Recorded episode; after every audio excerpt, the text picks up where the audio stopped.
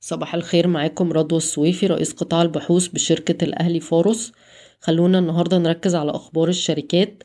آه، علقت شركة حديد عز في وسائل الإعلام المحلية بخصوص إمكانية الاستحواذ على نسبة في شركة حديد المصريين. مشيرة أن استراتيجية الشركة لا تزال تركز على النمو. إما من خلال إضافة طاقات إنتاجية جديدة أو من خلال استثمار في شركات قائمة. وبالتالي إذا تم اتخاذ أي قرار أو الموافقة عليه من قبل جميع السلطات بشأن أي استحواذ محتمل سوف تقوم الشركة بالإفصاح بعد استكمال التقييم الفني والمالي لأي صفقة. أضافت الإدارة أنها بتدرس حاليا استثمار على وشك الانتهاء منه يهدف إلى زيادة الطاقة الإنتاجية من آه، الصلب لضمان قدرة إنتاجية أعلى وزيادة الصادرات. آه، قد تحصل شركات الأسمنت على هدوء نسبي في تكلفة الإنتاج وسط مؤشرات على انحصار آه، أزمة إمدادات الطاقة في الصين والهند بسبب زيادة الإنتاج من قبل عمال مناجم الفحم مما قد يضع سقفا للأسعار المتصاعدة للفحم عالميا. شركة ابن سينا أعلنت عن تأسيس شركة خدمات لوجستية باستثمار 440 مليون جنيه وهتأسس مستودع ضخم لمضاعفة ساعتها التخزينية. الإيرادات اللي هيتم تحويلها لتلك الشركة أول عام 100 مليون جنيه مصري وهتزيد 50% في 2023 والهوامش اللي EBITDA مارجن هيوصل من 20 ل 25 لتلك الشركة اللوجستية. شركة ابن سينا بيتم تداولها عند مضاعف ربحية سبعة وتلاتة من عشرة مرة لعام عشرين اتنين وعشرين. شركة إبيكو سجلت نتائج أعمال في الربع الثالث 88 مليون جنيه آه، مصري. مرتفعة بنسبة 15% تقريبا على أساس سنوي.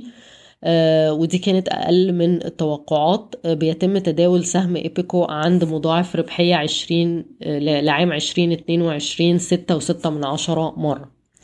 بالنسبة لقطاع الاتصالات والتكنولوجيا المالية أصدر البنك المركزي اللوائح الخاصة بشبكة الدفع الفوري IPN والتي تتضمن حدود تحويل جديدة آه، منها خمسين ألف جنيه مصري لكل تحويل ستين ألف جنيه مصري في اليوم ومتين ألف جنيه مصري في الشهر. وطبعا دعم التحول الرقمي بشكل عام بيساعد شركات المدفوعات الإلكترونية زي إي فاينانس وفوري وبي وأمان.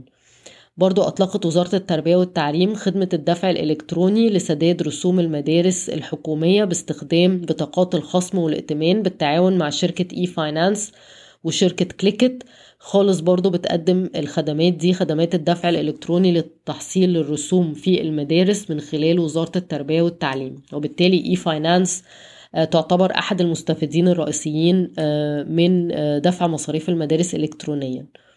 كشفت MTI إنها هتقسم خطوط الأعمال لشركات منفصلة بس ده هيحصل على مدى الخمس سنين المقبلة ومش على المدى القصير. رايا contact center بتدرس الاستحواذ على شركة أمريكية كجزء من من استراتيجية الشركة للتوسع آه، في أسواق مختلفة.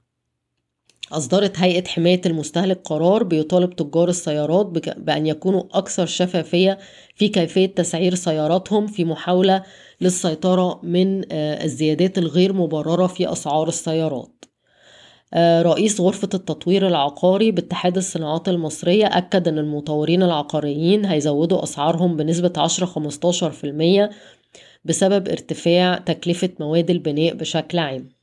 آه، القاهرة للإسكان آه، وافقت على تجزئة السهم بنسبة واحد لعشرة. بشكركم ويوم سعيد.